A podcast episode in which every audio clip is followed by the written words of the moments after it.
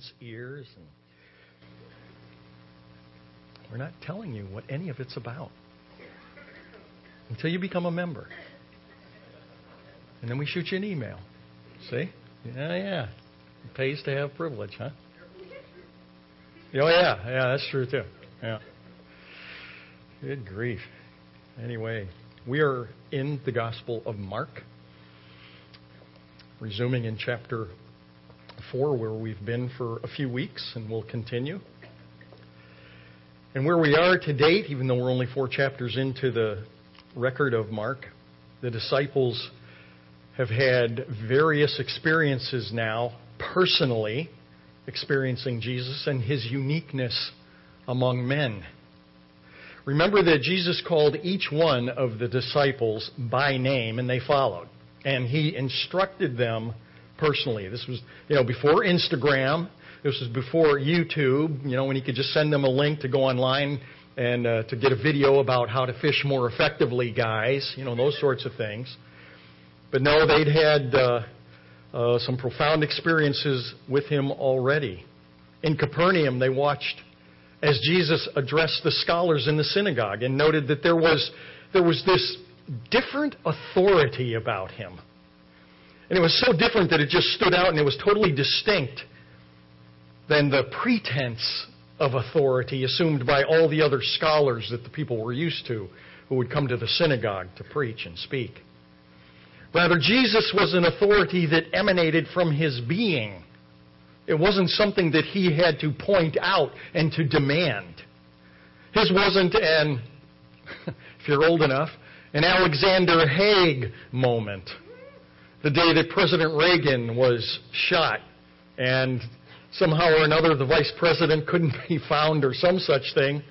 And it made news. It was a big deal. It was controversial, but there stood Alexander Haig, then Secretary of State on the White House grounds, and he said, quoting, As of now, I am in control here in the White House, pending return of the Vice President. And oh, there was so much to do about it and everything else. Well, that unnerved the American people for a number of reasons, but what unnerved the religious leaders of Jesus' day was precisely that his intrinsic authority was difficult to deny. By this time, Jesus' disciples heard him shut the mouths of demons. They saw Peter's mother in law raised up from the dead. The diseased leper came desperately to Jesus, and what did Jesus do? He undiseased him. He took a man who had been let down through the roof of a packed house, thinking that he needed healing from his physical infirmity. And so Jesus, making a profound point again about his comprehensive authority, heals him of his, of his real need, which is being healed of his spiritual infirmity called sin, which nobody could see. And then he compassionately goes on and heals him of his paralysis, which nobody could deny. After giving the people a demonstration of his might, they listened as he upended centuries of religious rituals, intentionally violating their strained notion of purity by trampling on their understanding of the Holy Sabbath while continuing to silence demons who, ironically, were Jesus' greatest publicists. And after speaking in the intentionally mysterious parables as we've been in for the last several weeks, Jesus yet again has to get away from the thronging crowds. And he does so by getting into a boat and pushing out from the shore. And Jesus now is exhausted from the demands on the miracle working minister, and so he falls deeply asleep under really extreme circumstances. We pick up with Mark chapter 4, beginning in verse 35. On that day, when evening came, Jesus said to them, Let us go over to the other side. Leaving the crowd, they took him along with them in the boat, just as he was, and other boats were with him. And there arose a fierce gale of wind, and the waves were breaking over the boat, so much that the boat was already filling up. Jesus himself was in the stern, asleep on a cushion. And they woke him and they said to him, Teacher, do you not care that we are perishing? And the supercilious, sanctimonious me wants to reply on Jesus' behalf. And don't you care that I am thoroughly spent from caring for all of you who are destined for an eternity in hell? We got to cut them some slack, a lot of slack. I don't know how many of you have ever experienced being out in the ocean or any body of water for that matter when a storm pretty quickly was either approaching, maybe it didn't even hit you yet, but I've been in situations where I've been in that, that little motorboat, you know, with a fishing pole, and seeing all of a sudden these big cumulonimbi, nimbi, plural of nimbus, cumulonimbuses cumulonimbus clouds, which are big thunderheads, moving in really quickly, and all of a sudden the wind comes up, and you know you got your little four horsepower thing, as you're skipping over the water, you know, just keeping looking back on where, because this is the last place in the world I want to be caught. Now take that and put it out on the ocean in a little bitty boat, because this was your typical fishing boat in the day. They're out there on the sea. And the storm comes up, a violent, raging storm, and the waves are slapping over the ship, and the ship is filling up with water. And you know, if there's one thing at all that I appreciate about Jesus and being God, which is obvious in so many different ways, but one that maybe we don't really note, is falling asleep under the circumstances. Here I am at home with my Tempur-Pedic mattress my Tempur-Pedic cervical pillow, which, by the way, public service announcement, someone came up to me after the first service saying, Did, you misspeak? A cervical pillow? Thinking cervix? And I'm like, Are you serious? And yeah, they were. Okay, okay, you ever heard of a cervical collar? Big thing you get. These are called your cervical vertebrae. Ah. So I just want to make clear. Yes, it's called a cervical pillow. All right? It's got a curved fit. Anyway. And a fan going, white noise, you know, perfectly air flow through the room with the windows open, everything else. And I still can't sleep. Jesus is in a violent storm and the waves are hitting. And I mean, he's got to be wet. And he's under this little bitty stern. You can see the stern, there's not much to it. And he's. Wow. That takes something. The disciples are freaking out.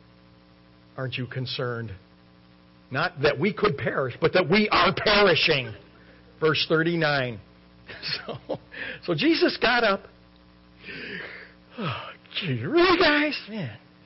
And he rebuked the wind, and he said to the sea, at least by way of translation, Hush, be still. And the wind died down, and it became perfectly still. The details by Mark are included there to highlight and punctuate the contrast between what it was and what it becomes after the Master speaks. Well, what did Jesus say? Hush, be still. No, to the wind Jesus exclaims, Siapa! I think he was a little annoyed from being wakened up. Hey, take it out on creation. Why not? Be silent, as many translations say. No, it doesn't mean be silent. It means be silenced. You say, well, that's pretty nitpicky. There's no difference. Oh, yes, there is. And the difference is rather monumental. You see, to say be silent is soliciting cooperation by the one being asked. You can be silent or not. But Jesus doesn't ask the wind to decide to be quiet. He orders it. Be silenced. And to the turbulent seas, he commands, Pephimosa! Waves, cease. And the currents relax, and the ocean completely calms and becomes as glass. When the Creator commands His creation, the creation is obligated to comply. Put yourselves in the shoes of the twelve. In that instant that Jesus commands, there is tranquility. This wasn't something that came on over a few minutes or a few hours or whatever. That, oh yeah, then, you know, first of all, the wind started dying down incrementally and then the clouds started breaking up and, you know, maybe they could see stars in the sky and everything else and the sea gradually came down and then, no, Jesus said, be silent, be still, and boom, it was done. It was stark and it was intended to be. What was a harrowing, frightening experience with the power of raging seas, the twelve thought they were done. And Jesus says to them, verse 40, Why are you so cowardly? Ow. Do you still have no faith? Dang. And let's remember that at least some of these guys are fishermen. This wasn't anything that new to them. Jesus' words stung because he's basically calling them a bunch of sissies. Well, they're afraid for their lives seeing the torrent of nature around them raising its fury, but then this Jesus who takes command of the natural elements, annoyed, it seems, that they wake him from a desperately needed slumber. He rebukes them not for their cowardice, but for their slowness in believing who it is that is on board with them, who it is that is before them. Do you still have no faith. What do you mean still? This isn't a compliment. Jesus knows who he's working with. Jesus knows what they've already experienced firsthand in his company long before this episode, and it seems that there's almost exasperation in his voice, again, if not disappointment. But if we think that those men were afraid of nature's demonstration of power. When they behold the creator of the universe commanding the elements like a puppy being housebroken, the text tells us that they didn't simply fear, they feared a great fear. And they said to one another, Who then is this? That even the wind and the sea obey him.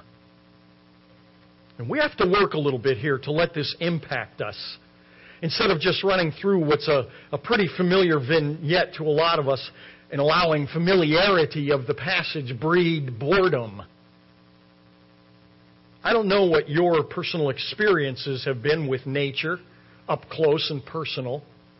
But I know that we have all vicariously experienced various things on the media and all of that of nature's fearsome fury, seeing news clips of, of tornadoes and their aftermath and tsunamis and earthquakes and avalanches. When I witness the might of the force of nature up close and personal as I have on varied occasion from tornadoes, having grown up in the, what's called Tornado Alley, to electrical storms. If you are from Maine, you don't know what electrical storms are. I've been here 25 years and I've never seen one. I've seen storms, very few and far between, with some lightning. That's not an electrical storm. Trust me on that one. They are frightening and horrendous. We had 32 funnel clouds within an eight mile radius of our house one fine spring day. 32. Fortunately, none of them touched down. We've seen the devastation of earthquakes on TV, and most recently in Nepal. I've seen, again, up close and personal, the devastation from huge forest fires. And what happens in all of those experiences, to me at any rate, is my head invariably runs to, yes, the might and force of nature, but even more to the might of the one who is the sovereign over those forces. The first time I passed directly over the devastation of a mountain called St. Helens, only months after it had erupted, I was sitting on a plane making our way into our approach of Seattle and I'm not positive that the pilot said this, though I think he did. I think he said, if you're on the, whatever side of the airplane and you look out, you will see we will be going right over Mount St. Helens. So I'm watching and I'm watching, and you know, you can't see very far front or behind when you're in the airplane. And, and I'm watching these huge, lush, green, gigantic forests of the Pacific Northwest, and all of a sudden, quite quickly, it went from that, that lush, bountiful forest to an absolute monochromatic gray where the remains of forests lay flat and crushed and absolutely completely denuded of any foliage by the force of a mountain literally blowing its top off. About two years after that, now living in Seattle, I became a mountain climber and standing on the top of Mount Rainier staring across from one crater 35 miles as the crow flies into another crater of what had been the summit of a majestic snow covered mountain. There was already visible a lava dome that was beginning to rise up like a pimple on an adolescent's chin even from 35 miles away, the realization of the force that was involved in that whole scenario makes one's knees weak. Let me read you an excerpt from the day of that eruption. A 5.1 magnitude earthquake from within Mount St. Helens triggered the collapse of the mountain's north flank releasing the largest landslide in recorded history and a volcanic eruption equal in power to 500 atom bombs. As much as a cubic mile of volcanic material shot upward and sideways. The lateral blast traveled at more than 300 miles per hour with temperatures in excess of 600 degrees, destroying 230 square miles of forest. Within seconds, the trunks of thousands of 150 foot tall old growth Douglas firs snapped like toothpicks. Rock, snow, and ice roared down the mountain at speeds of more than 100 miles per hour.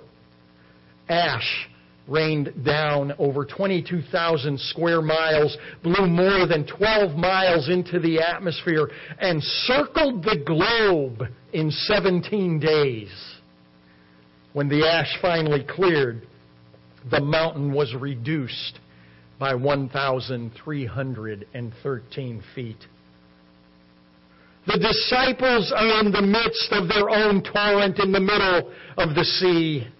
It's a nightmare. It is deafeningly loud. And they're a mere speck at the mercy of the thoughtless winds and waters. And they are scared for their lives, and rightly so. But when the Creator, when the Master orders the elements into submission, there is that moment of exhilarating relief that they have been spared. But then it dawns on them what just happened. The problem now isn't that they don't know who Jesus is. The problem is they are beginning to see who Jesus is. And it is more frightening than being face to face with the raging of nature. The Apostle Luke records in chapter 23 of his gospel then they will begin to say to the mountains, Fall on us, and to the hills, Cover us. For if they do these things when the tree is green, what will happen when it is dry? Do you know what the context is of that verse? Jesus is on his way to Golgotha, the hill of the skull, where Jesus would be nailed to a cross. He was speaking of those who would reject the Savior when he returns as conquering king. When we read John's record of Revelation chapter 6, he writes, I looked when he broke the sixth seal, and there was a great earthquake, and the sun became black as sackcloth made of hair, and the whole moon became like blood, and the stars of the sky fell to the earth as a fig tree casts its unripe figs when shaken by a great wind. The sky was split apart like a scroll when it's rolled up, and every mountain and island were moved out of their places. Then the kings of the earth, and the great men, and the commanders, and the rich, and the strong, and every slave and free man hid themselves in the caves and among the rocks of the mountains. And they said to the mountains and to the rocks, Fall on us and hide us from the presence of him who sits on the throne and from the wrath of the Lamb, for the great day of their wrath has come, and who is able to stand? The problem now isn't that the disciples in the boat don't know who Jesus is. The problem is they are beginning to see exactly who he is. In an earlier account of Peter and his crew getting skunked fishing, Luke records basically the same incident, but he chooses to put in, again, some details that Mark chooses not to. Luke records that when Jesus told Peter and his men to put down their nets when they were out there and they'd been fishing all night and they didn't do anything, men after my own hearts, when Jesus told them to put their nets elsewhere, what happened was they began to break from the bounty. Do you remember Peter's reaction? It is not one of elation at the miraculous catch. What is Peter's reaction? He's scared to death, saying, Depart from me, for I am a sinful man, O Lord. You see, when a person is blessed, and it is blessed, to have the Spirit of God open a sinner's eyes to the holiness of God, it cannot help but highlight and underscore and accentuate the sinfulness of the sinner. And it, to say the least, is an uncomfortable moment. The author of Hebrews writes in chapter 10, it's a terrifying thing to fall into the hands of the living God.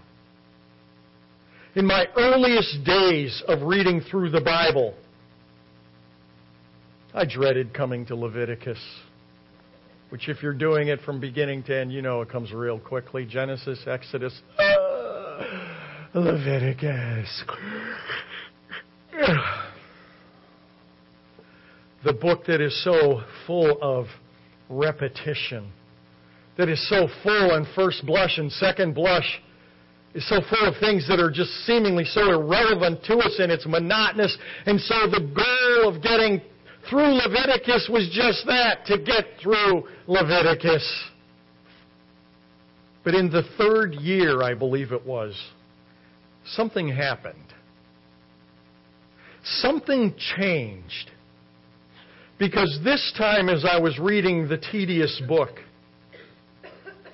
it was in that tedium that the more I read the repetitious instructions of worship, the more I read the rules of sacrifice, the details of cleanliness, the bounds of sexual relations, the care of bodily discharges. Ew! Offerings for this and offerings for that, and offerings for the things that you knew you did, and then offerings for the things that you didn't even know that you did.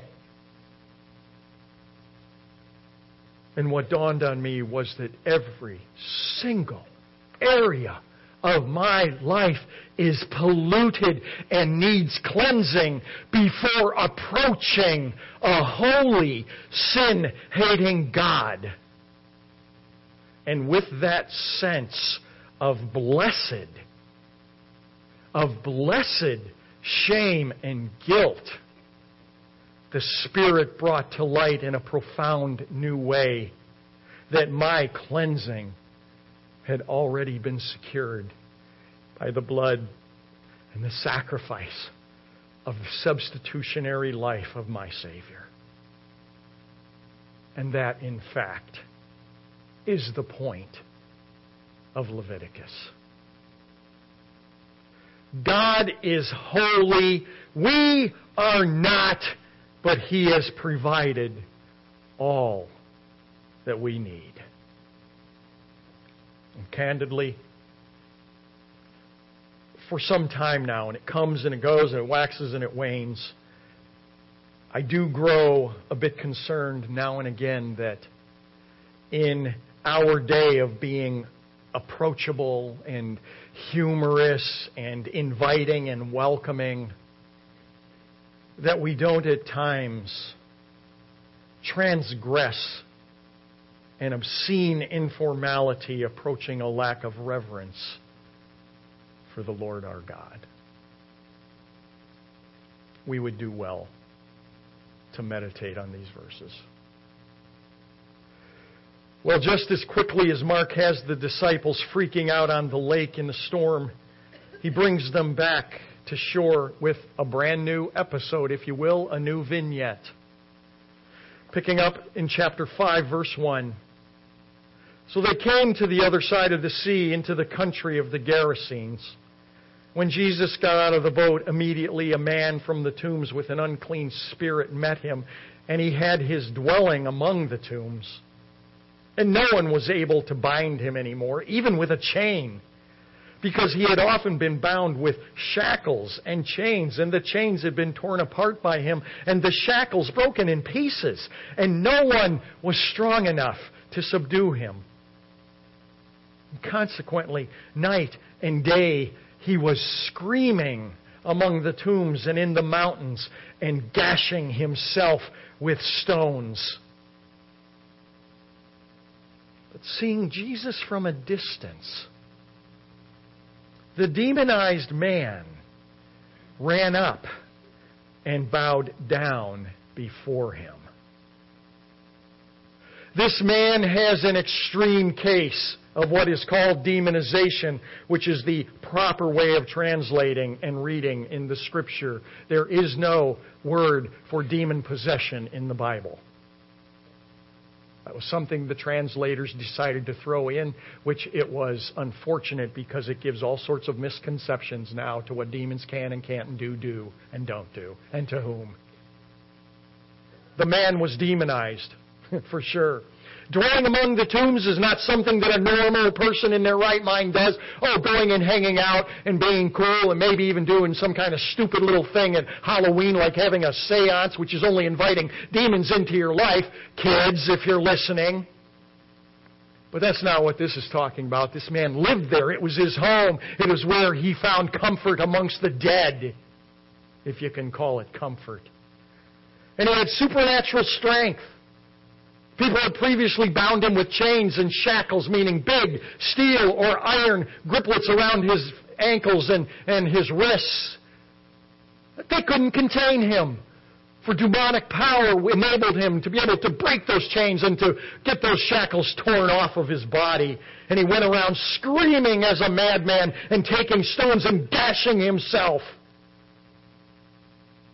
But seeing Jesus from a distance, the demonized man ran up and bowed down before him. Now, I had to ask myself just to be sure was it the man who ran towards Jesus, meaning the man of his own volition, still had part of that own sense of his mind and decision making, that it was the man in his power that ran toward Jesus, or was it in fact the demon that ran toward Jesus.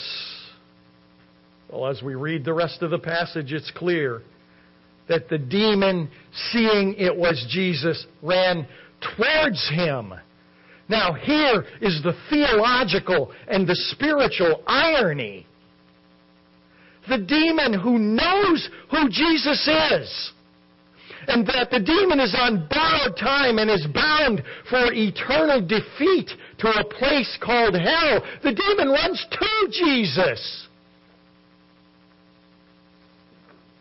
But now again, remember what I just read and talked about in Luke 5. Peter being out there and seeing Jesus' command over the fish of the sea to where their nets were breaking. And his reply, because he can't run away, is Depart from me.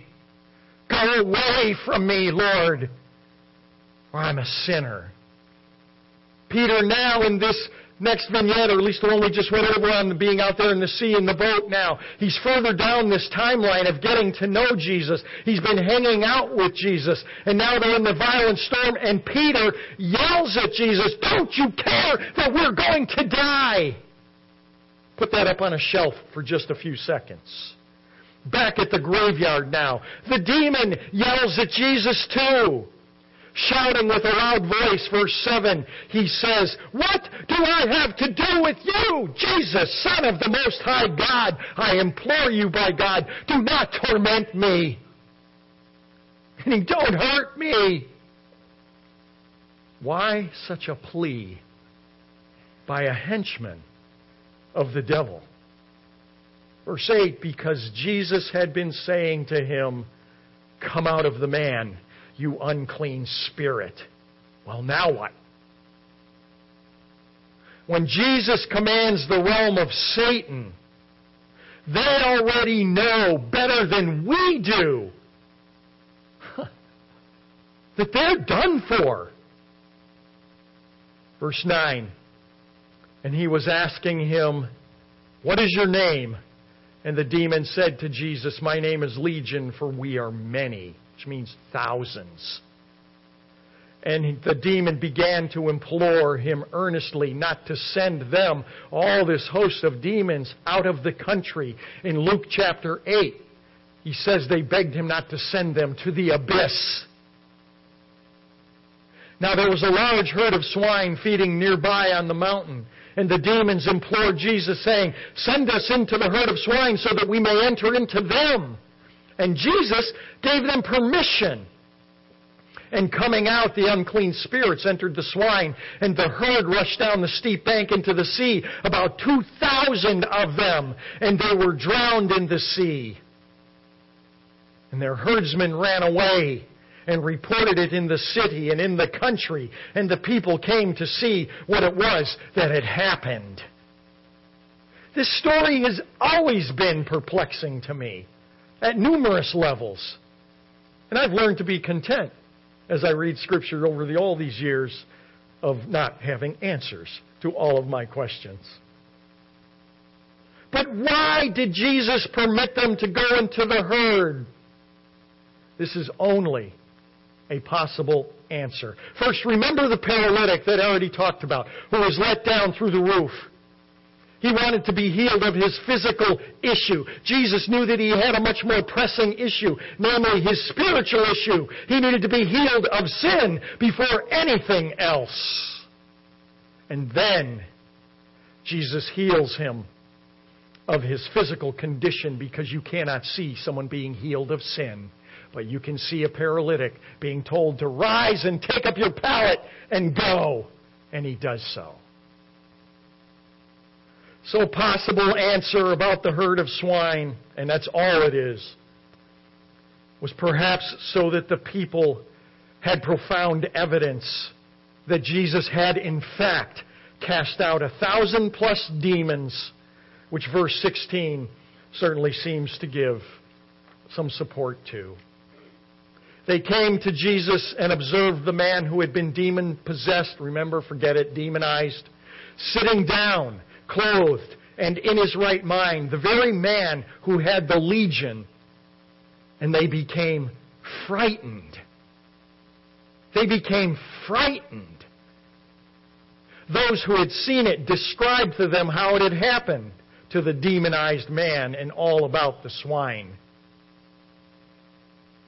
Remember that in Romans chapter 1, God says, I have put my mark upon everyone. I have given a knowledge of myself as the Creator to everyone who has ever been born into the world and ever will be. Nobody is with excuse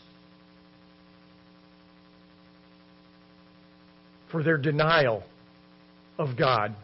There is no such thing as an atheist.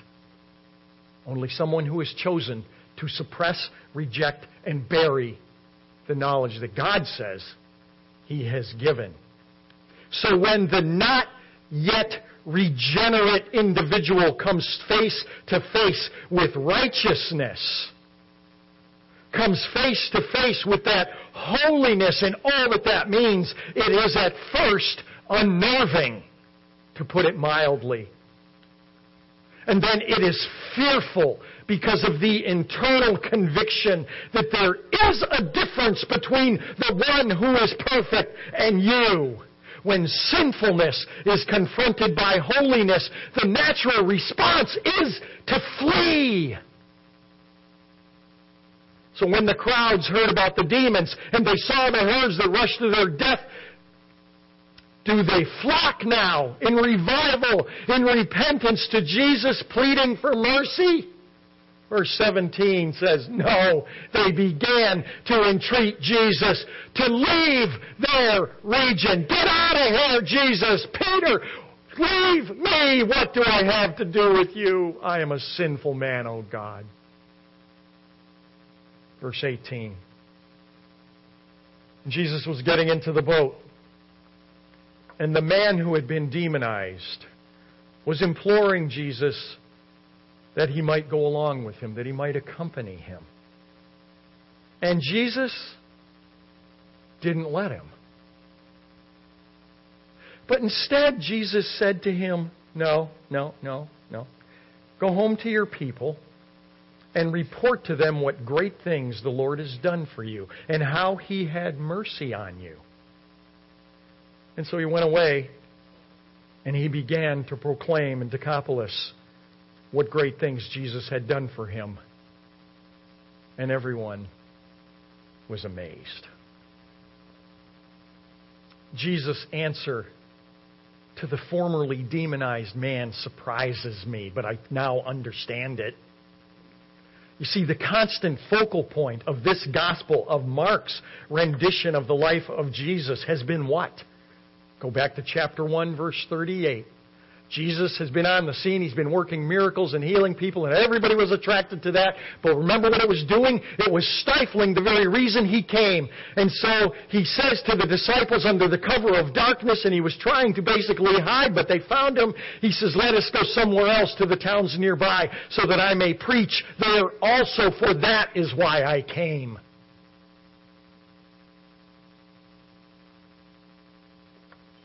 So isn't Jesus concerned about this baby Christian?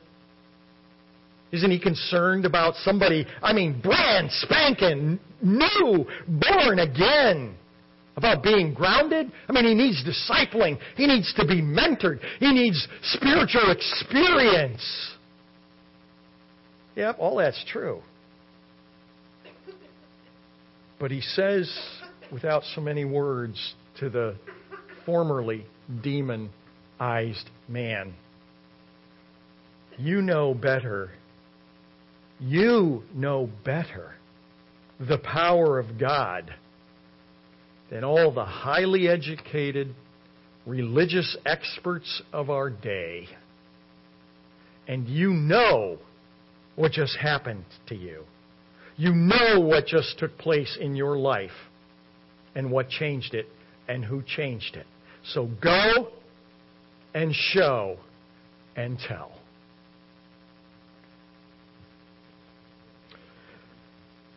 By far the number one reason why Christians talk so rarely, if ever, to anybody else, even try to, about faith, about their faith. Probably 20 times, maybe 50 times more than any other excuse I've ever heard. And I'm not talking about baby Christians. You know what? That never seems to be an issue with them. Truly. Some of the most outspoken, on fire for people are those like the demonized man who just experienced the liberating love of Christ. No, it's after we start growing up and we get mature. And we've been in Bible study. We've been in so many Bible studies, I can't even recount them all. We get jam packed full of knowledge. And yet I can't. I, have you ever talked to your neighbor about? No. Well, how come? Well, because I just I don't know the Bible very well at all, and they ask questions, and I know I'm not going to know the answers to those questions, and I'm going to look stupid, feel stupid, and it's not going to serve the purpose of Christ.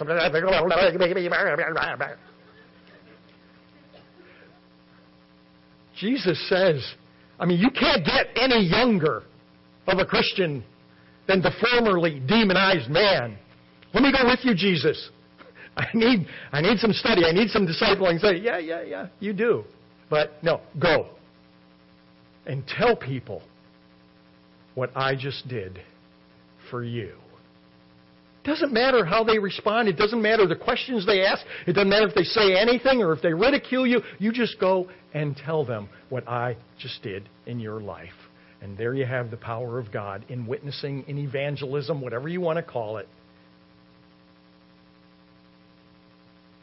And let ineffective witnesses like me, who have many of the answers and many of the arguments, worry about those other people. Did you catch what I said in there? that was intentional. This newly born Christian was effective.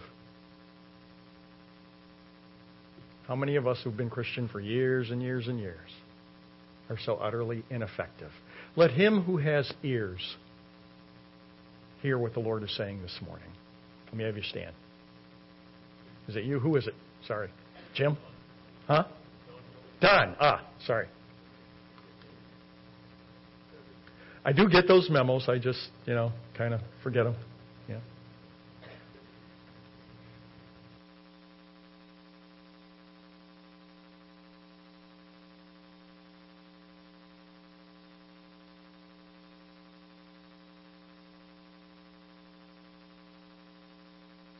And then my wife and I went away for our 35th anniversary. And just to come back, yes. Actually, the, the applause is directed to my bride.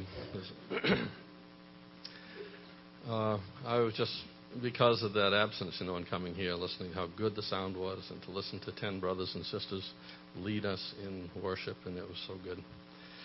I cut trees for a living, and there are certain times when a song is played a certain way. In my mind, I say, I could cut trees to that song. You know, and that was going on in my heart this morning. So praise God for that.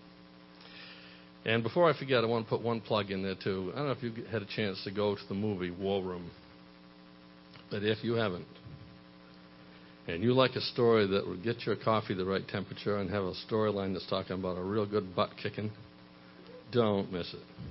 It's really good. Let's pray together. Oh Lord, we thank you for being in your house. We thank you for God centered worship. We thank you for a man who was called to the purpose to open the scriptures and exegete it, take what's in there and make it plain to us. Uh, we thank you for the work of your Spirit, and we would ask this, Lord, that you would stir us up and give us opportunities, Lord, to tell what great things that you have done for us. But we ask it in Jesus' name. Amen.